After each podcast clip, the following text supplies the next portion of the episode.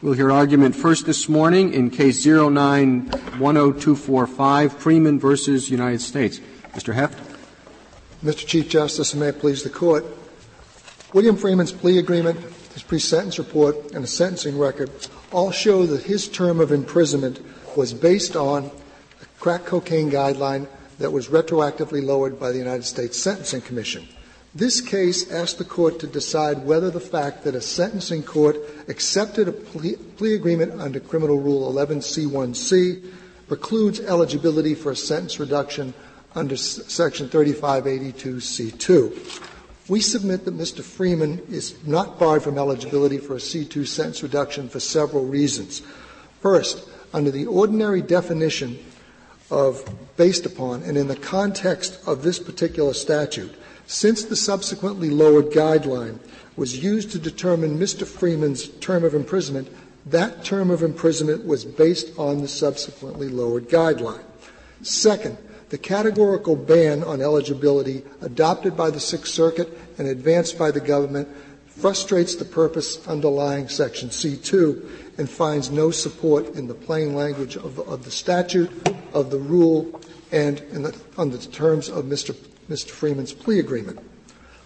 Third, a record-based analysis that reviews the plea agreement, the pre-sentence report, and the sentencing record for to determine the basis of the sentence is, the, is best suited to correctly implement Section C2, and it's, that record-based analysis supports the conclusion that Mr. Freeman's sentence was indeed based on a retroactively lowered guideline.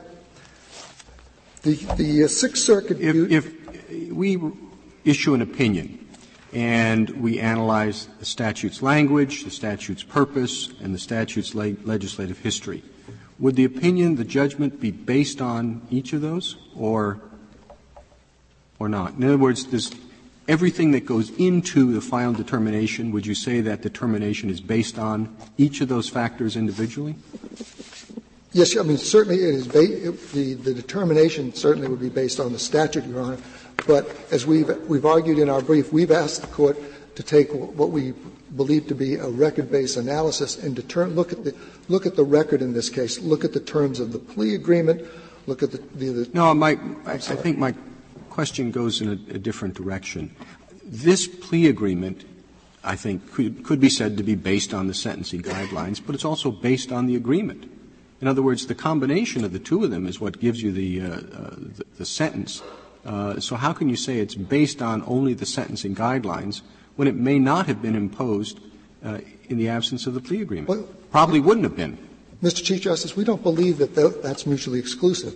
A sentence can be a guideline, a sentence based on the guidelines, and it can be a sentence based on a C plea agreement.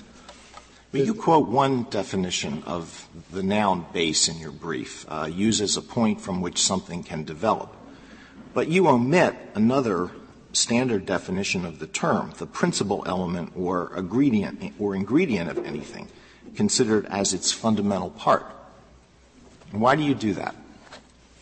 Well, well Your Honor, I, I think that the, the, the, dictionary definition that we've given encompasses both the, the definition that Your Honor has just uh, just described.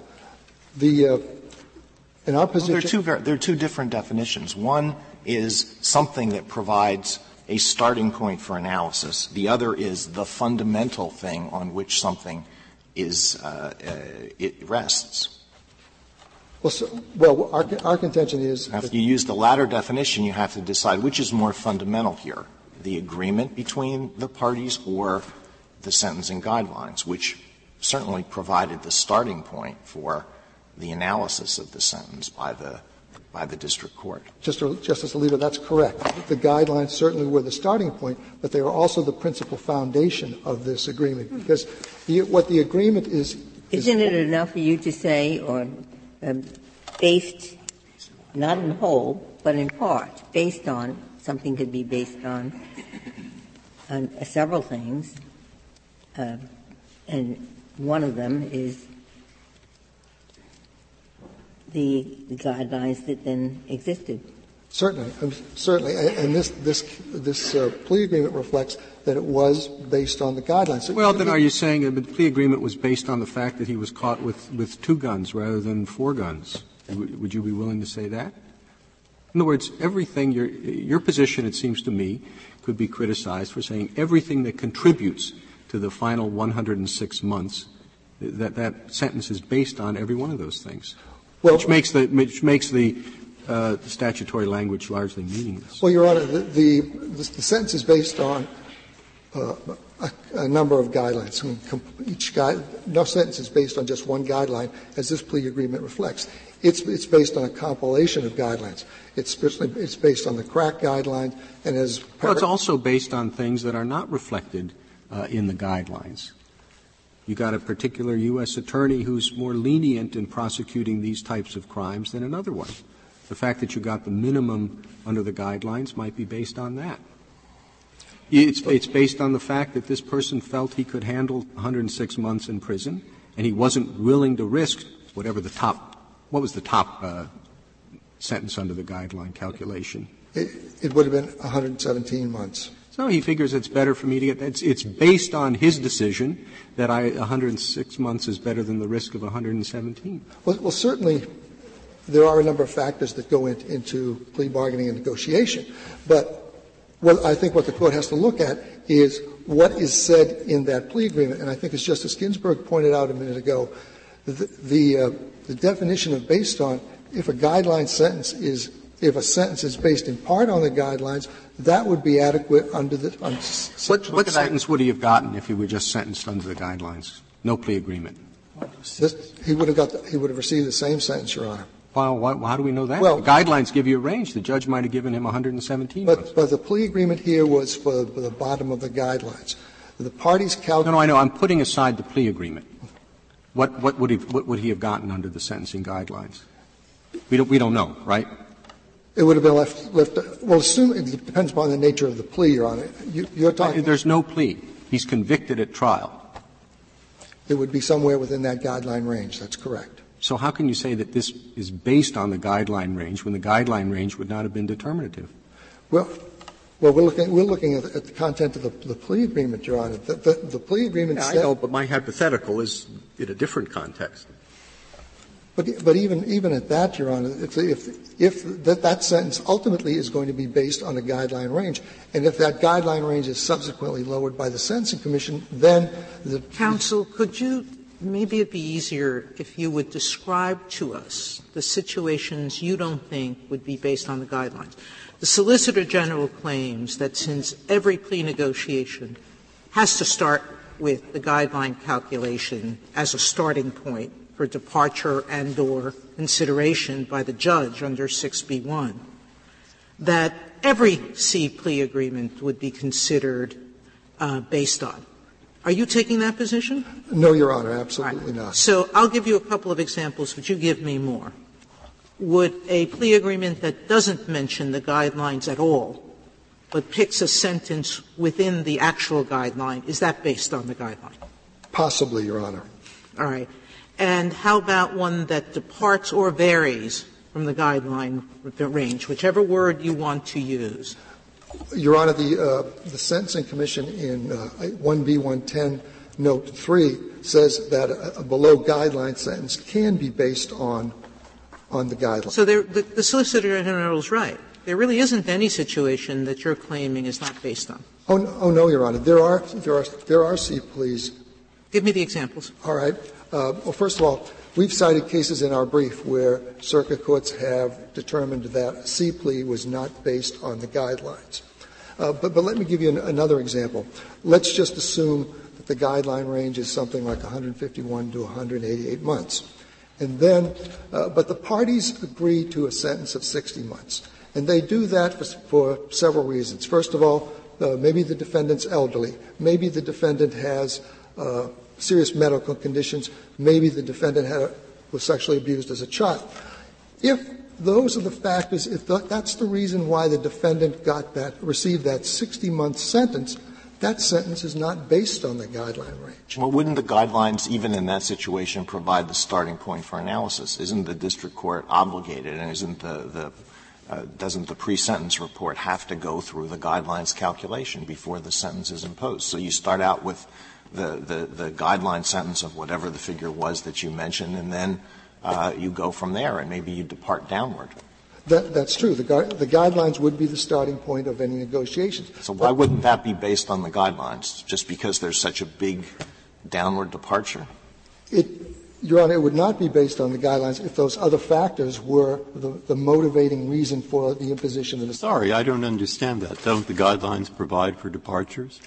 They do, Your Honor. Well, but and aren't you giving a guideline sentence if you give your reasons, as is required by the Sentencing Commission in 6b 1.2, and you say, the judge says, uh, I think this is a special case, and therefore I'm giving a lower sentence, uh, just as he's required to do under the guidelines in order to accept a C-type agreement. if the parties can show that the sentence is tied to the guidelines, Well, how could it not be? Uh, wouldn't the judge have to say, it's not tied to the guidelines because I am varying and I no longer wish to apply the guideline? If he doesn't say that, isn't he applying the guideline?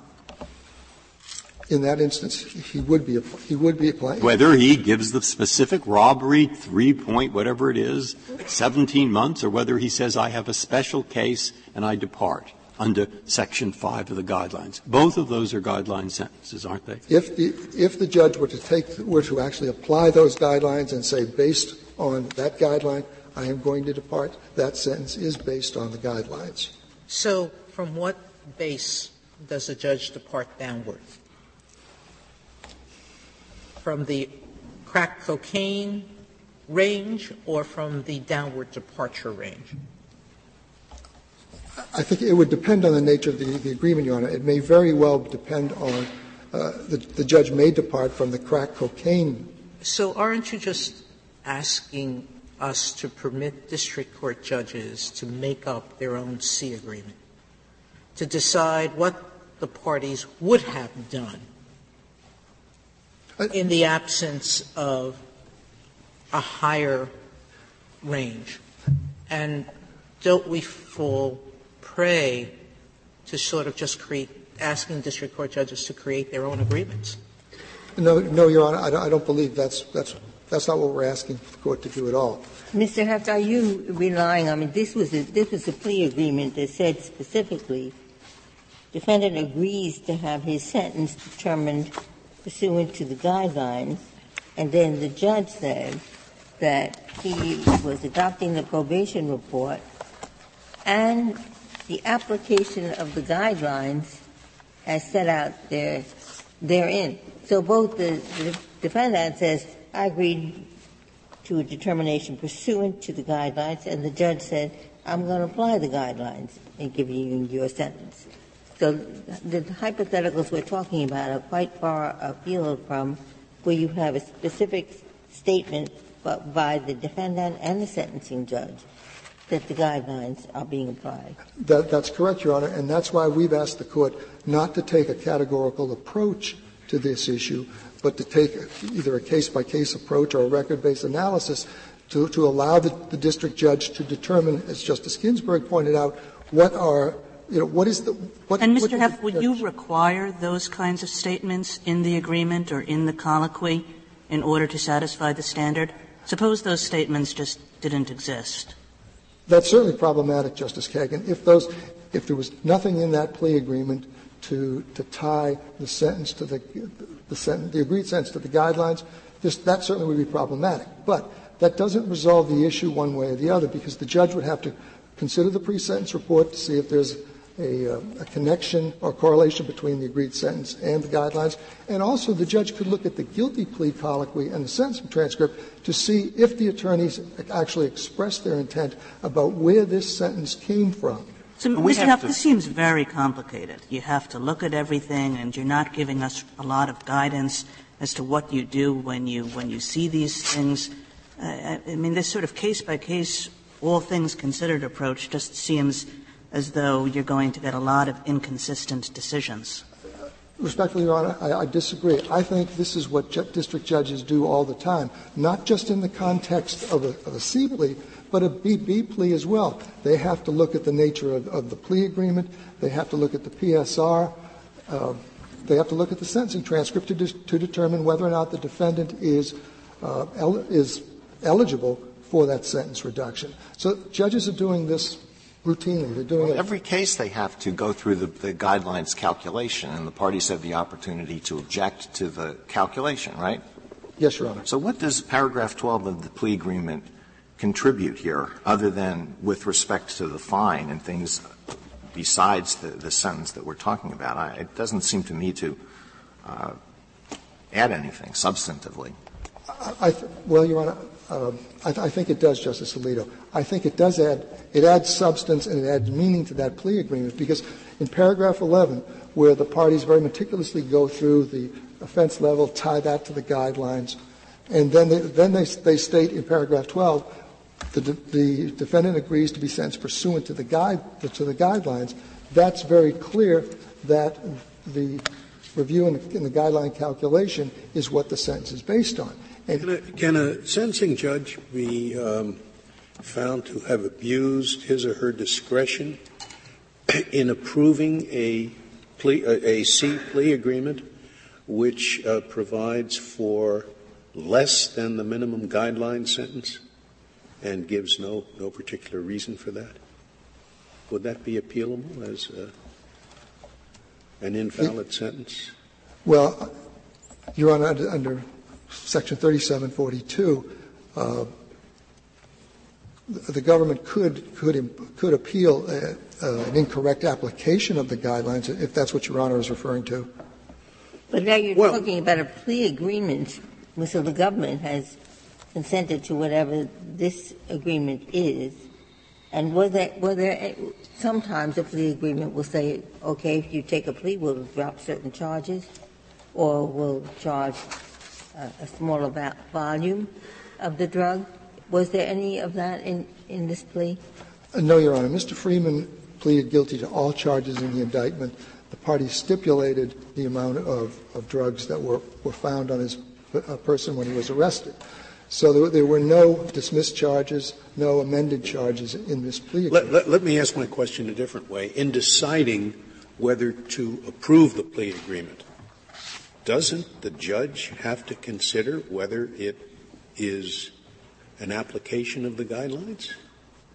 Whether it is wildly inconsistent with the guidelines? Whether it does not take into account valid reasons for departure from the guidelines?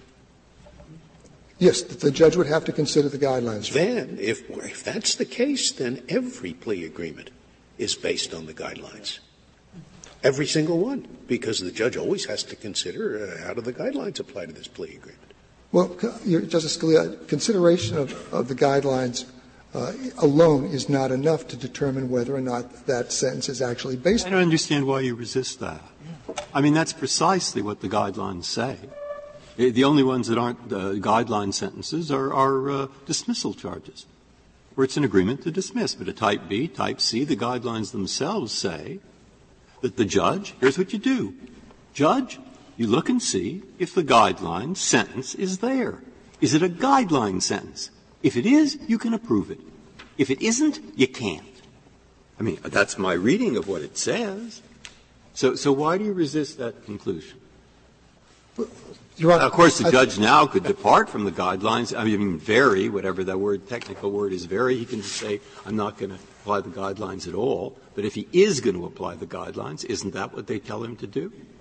I've always thought that, and you may tell me I'm mistaken. They, do, obviously, they do consider the guidelines, but then the, the other question is whether or not the sentence is based on those guidelines. Well, how could it not be, since the judge has no power, if he is to apply the guidelines, Well- to accept any agreement other than agreement that corresponds with the guideline? That's what it says. It says the court should accept a recommended sentence or a C, the specific sentence, only if the court is satisfied either that it is within the applicable guideline range or if it's based on a departure under the guidelines. That seems to me what it says. Isn't that what it says? That's what it says, Your Honor. Okay. Then if that's so, every sentence is. Uh, uh, you're going to say no? I mean, I, I thought that was helping you, but if you want to say no, go say no and explain why that is. Your Honor, because, to go back to the point that uh, Justice Sotomayor made Yeah. uh, with the hypotheticals, What? there still can be C pleas that are not based on the guidelines. Even- How? Well, well, the Give me example, an example. well, the example that I, that I gave previously. What? You, there's a guideline range. Yeah. But the judge bases his decision, his or her decision, solely on other fact, factors other than the guidelines. Whether, as I mentioned earlier, you were supposed to psychoanalyze the judge. The judge says on his writing, checks the box. This is a guideline sentence. It is robbery. It is precisely within the robbery range. But I, I am going to give it the low end of the range because I believe that the uh, he has a lovely mother and family and so forth. Okay? You're saying that isn't based on the guideline. Okay. Is that the point? Well, it, it depends what the judge does at sentencing, Your Honor. What he does is he applies the guideline sentence. He has to do that. Now, within that range, he's applied the guideline sentence, he got the information, he says, I'm satisfied it applies, done. Now, are we supposed to look further and say what his true reason is? Is that what you're saying? It would, Your Honor, I would submit it would depend on the nature of the, the plea agreement, whether or not that sentence is uh, is actually based going to be based on the guidelines. Well, incidentally, and it, it, sort of bears upon this dis- discussion, uh, are the guidelines mandatory when they are applied in approving a plea agreement? In other words, uh, do, does Booker Fanfan not apply to the application of the guidelines when a judge is, is approving a plea agreement? You, you, think the guidelines are mandatory in that situation? No, Your Honor. They're, they're still. You were, you were just at the very point when we decided, Booker. Is that right? It was uh, your, your, your sentencing took place in July 2005, and we came out with Booker in. Was, I believe it was March of 2005. All right, so it's quite possible the judge wasn't totally. Uh, but I mean, I agree. It's much more complicated after Booker. That, I don't know how to treat yours. That's true. Possible. what if there had been um, evidence here that? Well, what if the government, in connection with this plea agreement, had dropped counts or had uh, decided uh, not to uh, seek a superseding indictment, adding counts? Would would the situation be the same? Yes, uh, Your Honor. I, I, think it would it would be the same because the, the court would have to look at again what what the terms of the plea plea agreement was and what the parties determined.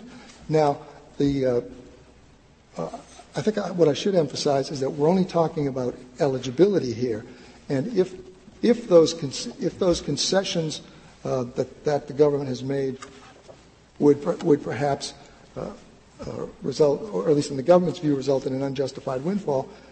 That that's not that is not a critical factor in determining eligibility. That's not a factor at all in determining eligibility.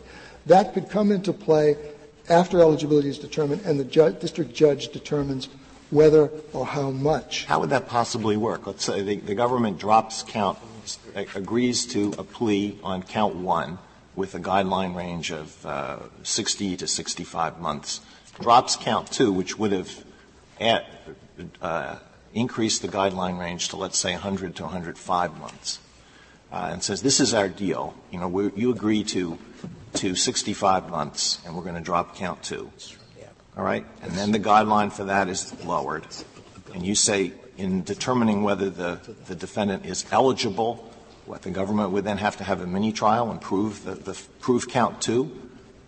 No, no, no, no. Well, how would it work? It would work, assuming that the defendant's eligible, the case is remanded to district court. The, uh, as in this case, the, there would be a recalculation of the guidelines to determine if the gui- right. guideline range would be reduced. And then, as the district judge in this case said, if you have objections, let me know. File your objections. That's where the government could file. Yeah, the government files its objections and says, well, we dropped count two. And the defendant says, well, I, I wasn't guilty of count two. That's, that's up to the district judge's discretion whether or not to, to reduce that, that uh, amended guideline sentence. How's the judge going to decide that? Well, the, the, I, I, think that's something that district judges decide every day, whether or not, because the, the judge presumably has, has been, is familiar with the case, with the, with the pre-sentence report, with the terms of the original plea agreement, with the, with the facts of the case, and the, and the judge can make an assessment based on those factors whether or not um, the sentence reduction should be granted, and if so, how much of a reduction should but be granted. Justice Alito's uh, hypothetical uh, uh, points out, uh, points up the fact that even though the agreement may mention the, uh, the guidelines, it may do that just for the purpose of enabling the, the judge more readily to approve the agreement. But there's no reason to believe that the government is interested in the guidelines as opposed to being interested in putting this person away for a certain amount of time, especially when another count is dropped. And the government says, well, I'll, you know, I'll drop it if, if, if, if, this guy goes to prison for two years. But if the government had known he's not going for two years, he's only going for a year and a half or a year, the agreement might not have been concluded. So it really, it, I mean, it, it doesn't uh, further the intent of both parties, at least, uh, to to say when when the guideline is is changed, uh, the agreement changes. Well, well, the well the agreement certainly been, has been was modified by the, the amended guideline, and that's where the district judge has to exercise his or her discretion whether or not to grant that reduction. But the, that, in, in that event, the sweet part would be open to reconsideration too. I mean, you can't say, I want the good part, the lowered guideline, but I also want to keep that certain counts were dropped and that a certain um, quantity of drugs was agreed upon, you would have to reopen the whole thing, wouldn't you? No, uh, no, Justice Ginsburg. I don't think you'd have to reopen the case. Yeah, again, I think the judge could look at the pre-sentence report. The government could make its objection, saying, "Here's why we gave that that particular sentence," and the judge could exercise his or her discretion to say whether or not the defendant's going to get that sentence reduction. Thank you, counsel. Thank you, Your Honor.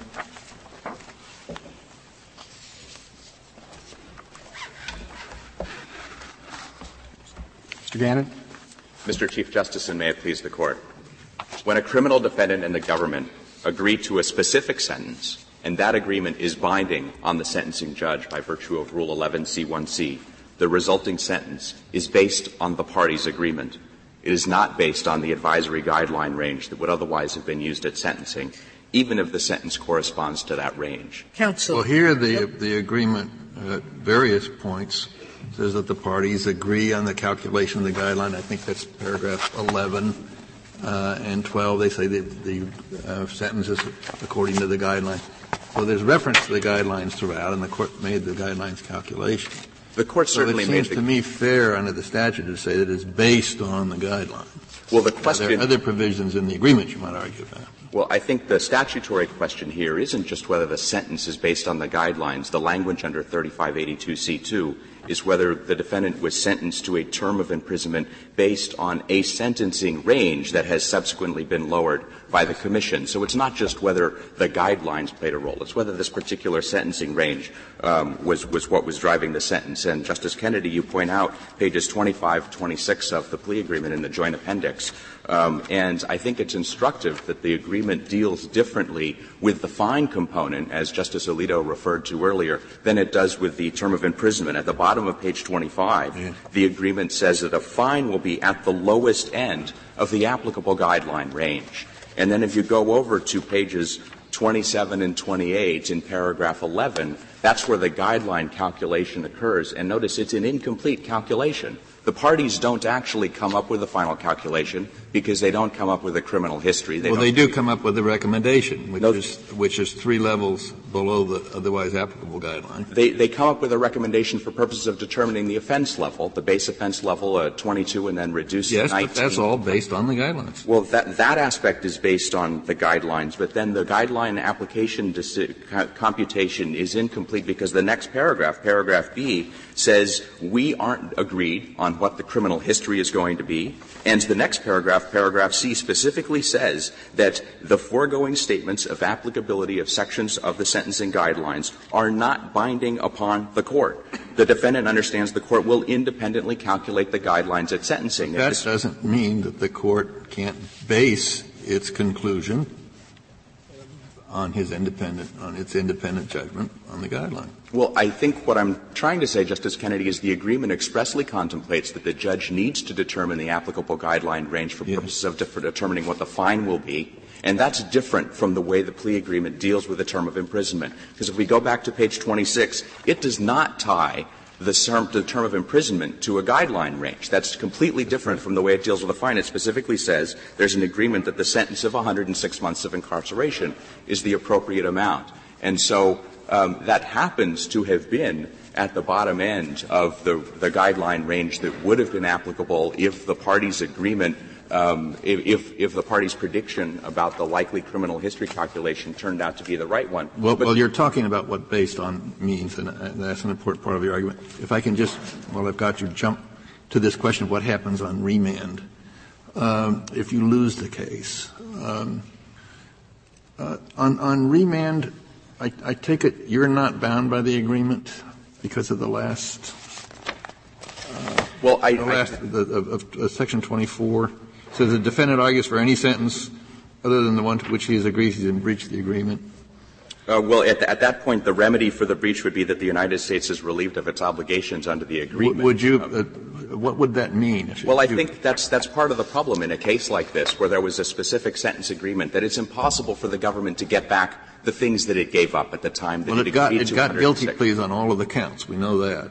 Well, but it also. In um, your position, in, in your view, would the government be able to take the position that the guilty pleas stay in place, but it now wants maximum. Um, well, I think that uh, that would Max, not maximum guidelines. I, I, don't think that 3582C2 contemplates that the sentence will be increased. The only thing, as the court held uh, well, in last, yes, except that the agreement does.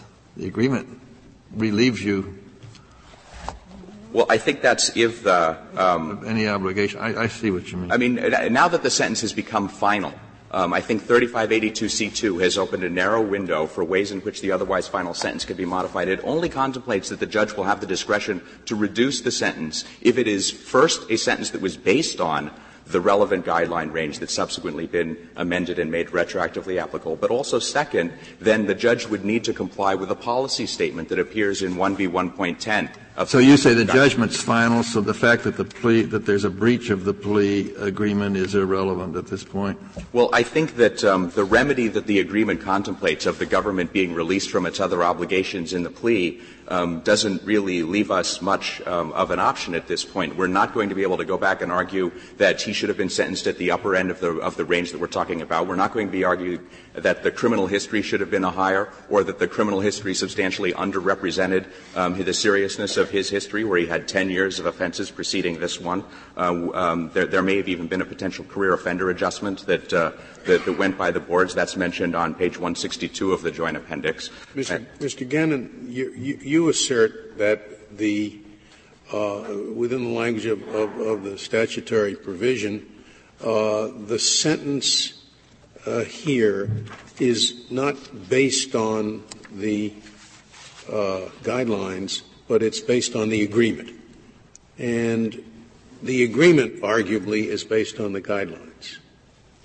I think the agreement is is arguably. I mean, I don't think the face of this agreement um, proves that it's based on the guidelines, but I, I, it is obvious that the parties negotiated in the shadow of the if, guidelines. If, if you take that position that based on means determined by absolutely, then I don't think any sentence would ever be based on the guidelines after Booker Fanfan. Well, um, the guidelines form part of the consideration of the judge, but the, but the judge's decision is not based on the guidelines. Well, just as here, the, uh, the agreement, uh, the guidelines form part of what produces the agreement. So also uh, they form part of what produces the, the, the, judge's decision. And it seems to me if that's going to be enough uh, f- for the judge's determination, it ought to be the same for the agreement. Well, I, think it's not clear um, um, that the judge needed to be considering the guidelines in the course of deciding whether to accept the plea agreement. And Justice Breyer earlier had a colloquy with Mr. Heft about um, guideline 6B 1.2, um, which even before Booker was a non-binding policy statement. And, uh, and so, to be sure, when 3582 was enacted, the guidelines were binding.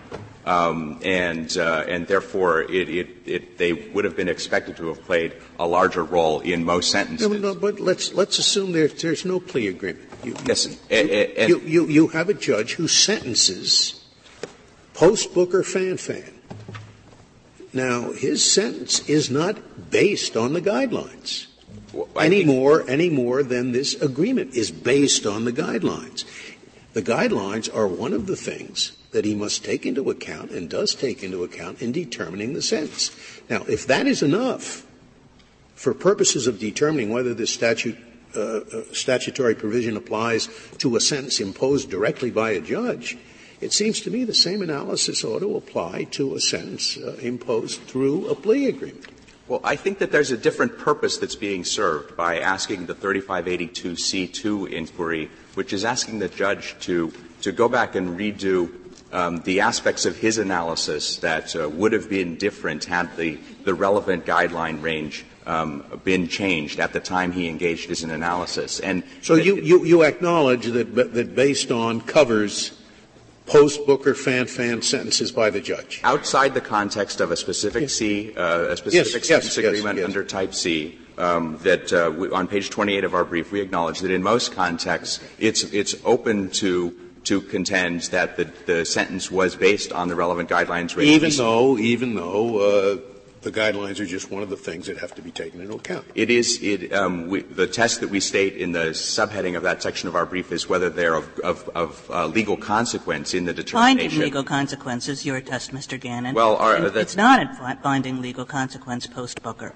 Um, uh, the, the test that we have um, for the overarching test is whether it is of legal consequence, and the phrase that you're talking about on page 27 of our brief, Justice Kagan, is when we know that there is something that was of binding legal consequence and was controlling, we know that that is the thing that's So that's not your based on. test. What is your test instead?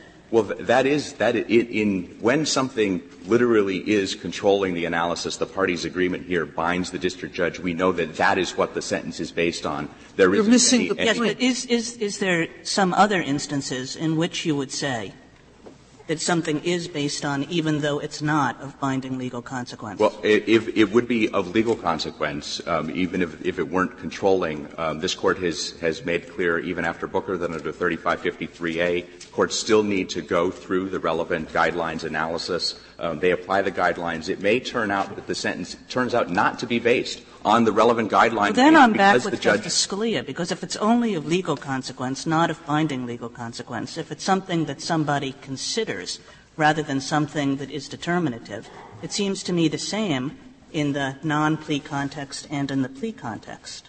Well, I don't think that's true in the context of a specific um, sentence agreement under a Type C plea because, uh, and this is reinforced by the language in the policy statement, uh, 1B1.10, which the court last term in Dillon held is, is binding and controls what needs to be done during the sentence reduction proceeding. And it, it specifically refers to um, the guideline provisions that were applied when the defendant was sentenced. And that's something that happens in the process of the 3553A factors applicability. Why doesn't this line of questioning lead logically to the conclusion that no sentence after Booker and Fanfan is based on the guidelines? Because today, a sentencing judge can engage in the same analysis that the Sentencing Commission may engage in when it decides that a guideline range should be lowered and that that should be retroactive. The judge can do that at the time when the sentence is imposed.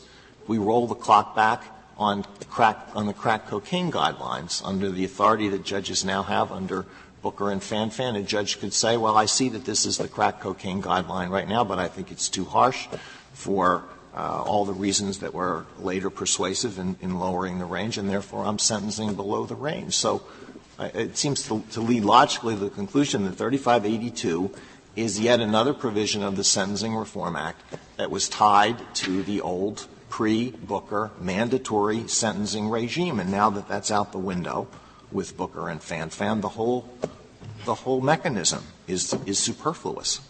Well, I, I, I, understand the point that the analysis has certainly changed since Booker, but it is still the case that the defendant can appeal an error in application of the guidelines after Booker. If the judge were to, to, to misapply the guidelines before he engages in the analysis that you talk about, Justice Alito, that would be um, grounds for an appeal. It, in retrospect, if the judge is asked whether the sentence was based on the guidelines, he, he may say That particular sentence wasn't, because I ended up disregarding the guidelines under 3553A. I did the analysis. I was exercising my sentencing discretion the first time around under 3553A, and the guidelines ended up not being the basis of the sentence. And that's not something that's an option in a Type C plea agreement, because there the defendant can't appeal when the judge uh, agrees to the sentence well, I find it hard to I, I find it hard to understand the analysis that would require courts to decide whether some C1C plea agreements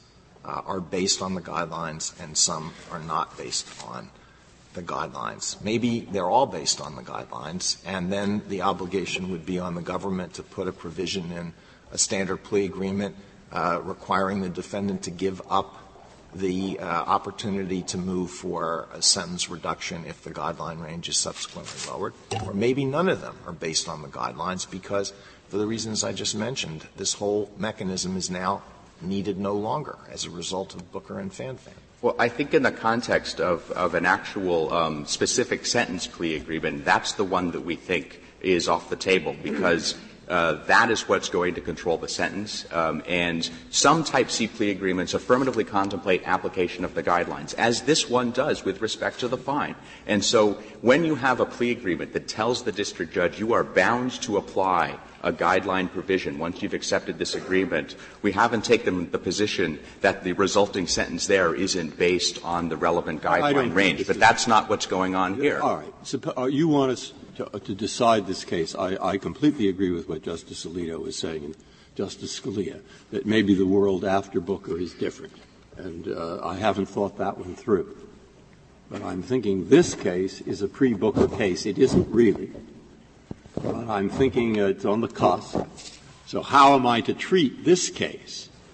If it's a case where the guidelines apply, if it is such a case, and I think maybe everyone here has assumed throughout it was. Am I right about that? Were you saying this is a case where the guidelines don't apply, where they're not binding? I mean, where pre-Booker doesn't count? Well, I, I how do you want us to take this? Pre-Booker or post-Booker? Well, I think that the answer isn't. I know you think this is a, this is a post-Booker case. Regardless, this, I think it is completely different. Regardless, so let's avoid that controversy at the moment, and you tell me whether you want me to take it pre-Booker or post-Booker. The sentencing proceeding occurred six months after the Booker all right, opinion so you came want, out. You want us to decide this post-Booker? Yes. Then perhaps we should have it re-argued. Well, if we're if, if if we're if we're taking this pre-Booker, I would have thought it's QED. I disagree, I mean, imagine Justice Breyer. imagine that the Sentencing Commission, imagine that the sentencing, it's not true, but imagine the Sentencing Commission had written the following words. Plea bargaining over sentences is abolished, as many argued they should. They write those words. Then they write the next word, exception. There is an exception, however. You are permitted to plea bargain about a sentence insofar as you argue about the range, where within the range it applies. And of course, when you apply the guidelines, as when you always apply the guidelines, here or elsewhere, departure in an unusual case. Now suppose those were the words that the Commission had written could, could, how is it possible under those circumstances you would still be arguing this sentence under the plea bargaining abolished except over where within the range?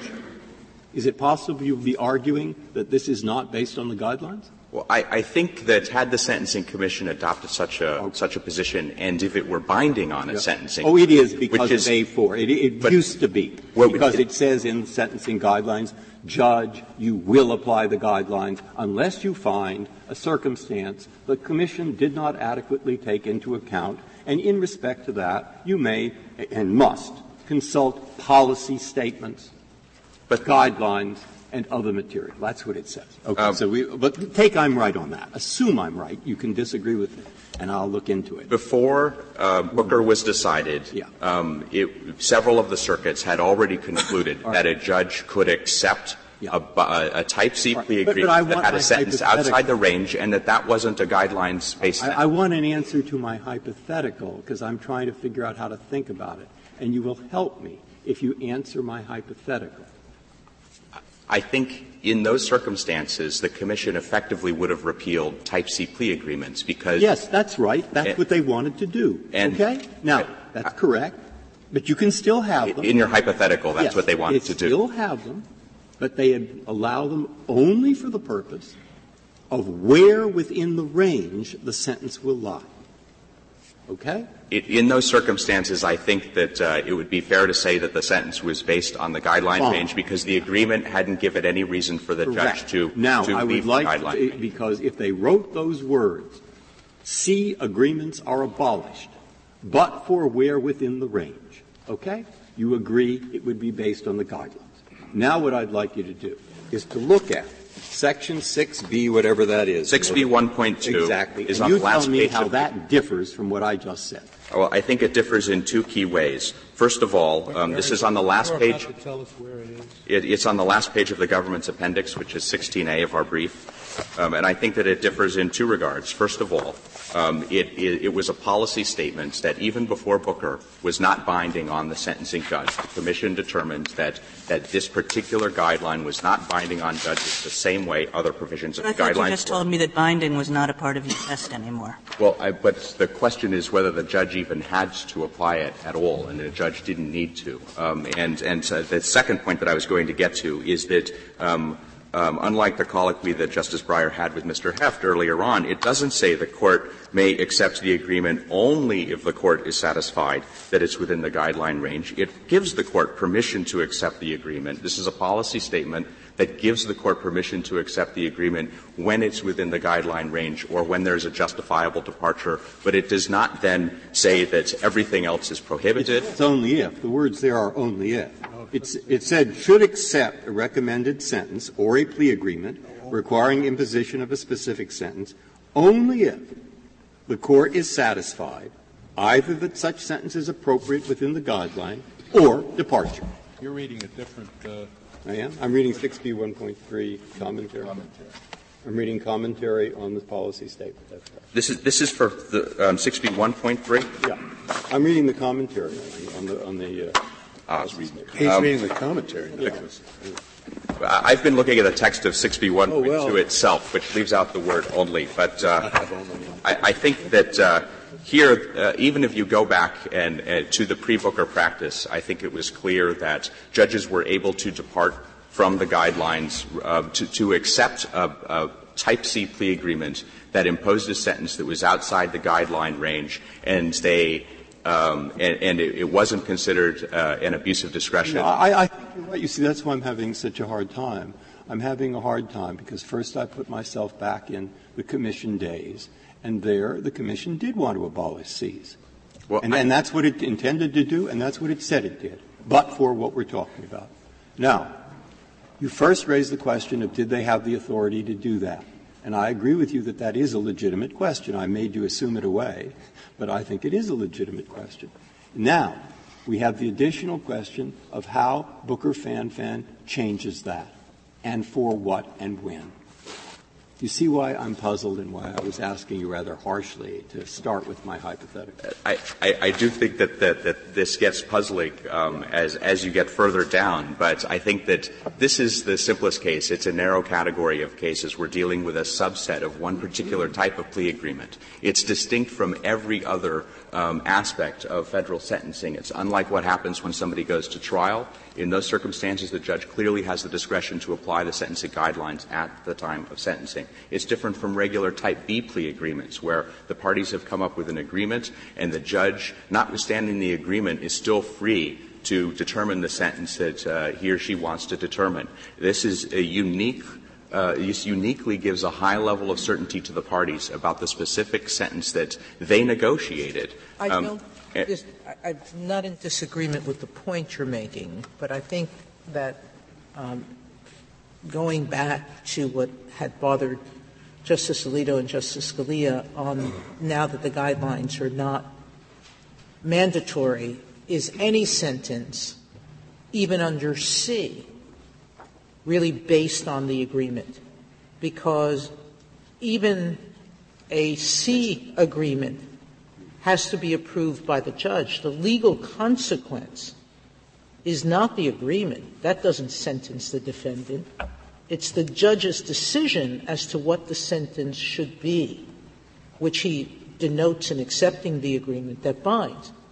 And I think I may be making Justice Breyer's argument that if under the policy statement, and it's clear what the judge did here, if the judge feels bound by the agreement or otherwise to calculate a sentence in the guideline and impose one in the guideline, how can you say that the legal effect is not the guideline sentence? Well, because I think that the relevant question for purposes of both 3582c2 and the policy statements that the Court said in Dillon controls the, uh, the, the process of implementing 3582c2 is what did the judge do at the time of imposing the sentence? And so, although it is true that the judge generally will consider um, how the, uh, the, the type C specific sentence that the parties have agreed upon corresponds to a, a, guidelines analysis at the time of deciding whether to accept the plea agreement. The relevant phrase in 1B1.10b1, which is uh,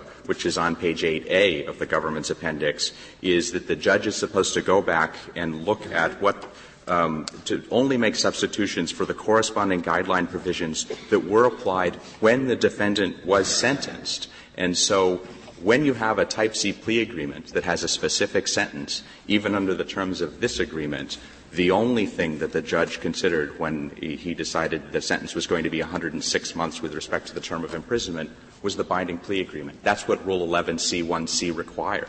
Would no, because you're assuming that the agreement was automatically binding on the judge. The judge was, was always capable of saying at the time of sentence, I won't accept the 106 if he had calculated the guidelines and it had turned out that the guidelines call for 240 to 360, he could have said easily, no, that's out, so far outside of the guideline range with no justification that I'm not going to accept impose the sentence. You can withdraw your agreement and do whatever you're going to do. And had he done that, the sentencing proceeding would have proceeded differently, and it may not have even have occurred right then. And uh, and and I think that because under Rule 11, if he was rejecting the plea agreement.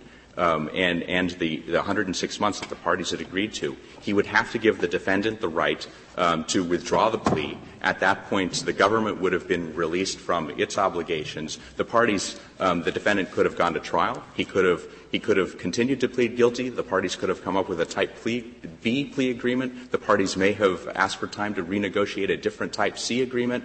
We don't know what would have happened in those circumstances. And as you pointed out before, Justice Sotomayor, this is not about asking the judge to step into the shoes of the parties and renegotiate what the agreement would have been had the judge decided to reject it the first time around. Instead, 3582C2 contemplates a limited process by which the judge will reapply those provisions of the guidelines that he applied the first time around um, and and make the substitution that's now called for by the retroactively applicable change. But here, because the judge didn't actually make that application at the time of sentencing, the judge didn't actually have to apply uh, the drug quantity yeah, table. I'm not following that argument um, for this reason. It seems to me, if you ask what did the judge apply at the time he imposed the original sentence, well, it's got to be the guidelines because uh, first the agreement provides for it, then he says, I'm going to wait for the probation report so I can see what the calculation is, whether I agree with it, and then he gives him a sentence that is precisely within the guidelines. So if you ask me to describe what that sentence was of, what was it, 46 to um, 106 days, I say, yeah, that was a guideline sentence. It was right there within the brackets that the guideline so why wasn't it a guideline sentence? Because for purposes of the term of imprisonment, the judge was not actually applying the guidelines at that point. Uh, uh, he did so for purposes of the fine. He ended up actually waiving the relevant fine. But the Type C plea agreement here called for the judge to apply the guidelines with respect to the fine and did not call for the judge to apply the guidelines with respect to the term of imprisonment. He knew that it was within what the PSR had calculated as the guideline range, and he concluded that that was the applicable guideline range, which he needed to do for purposes of calculating the fine and other things.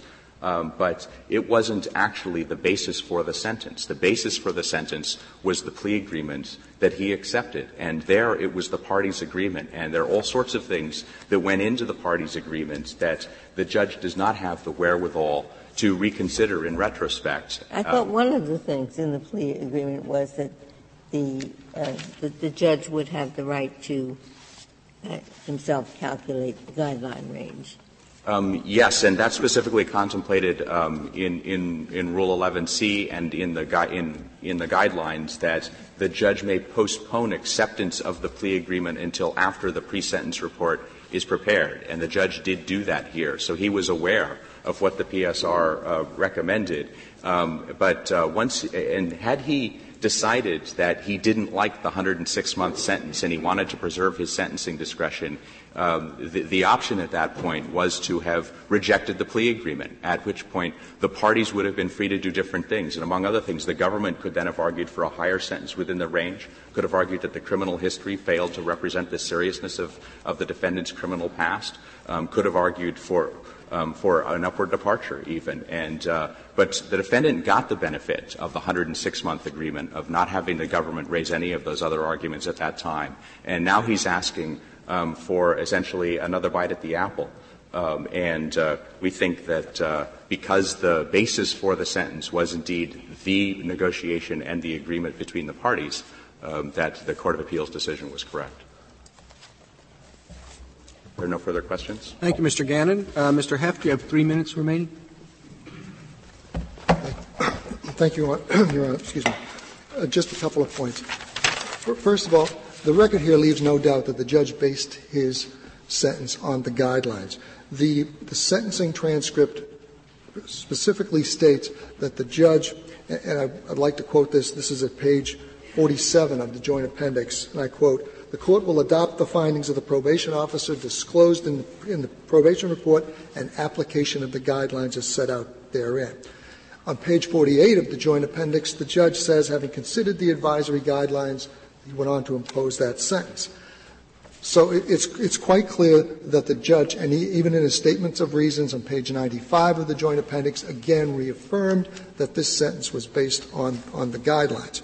Now, the other point that I'd, like to make is that the government acknowledges that it has carved out uh, a very small exception to its, its argument that C pleas uh, regarding specific sentences and sentencing ranges are not eligible for C2 relief. But uh, it seems to me that reading taking the, the government's position into account, if this plea agreement had not stated 100 to six months, then Mr. Freeman's, uh, under the terms of this plea agreement, in, the government's view and under the government's argument of, what exception exists to C pleas for purposes of 3582, Mr. Freeman would be eligible for the relief that, was granted. And we would, we would simply urge the court in this case to uh, adopt a rule that, that does not exclude uh, specific sentences and C pleas for eligibility in 3582. Thank you. Thank you, counsel. The case is submitted.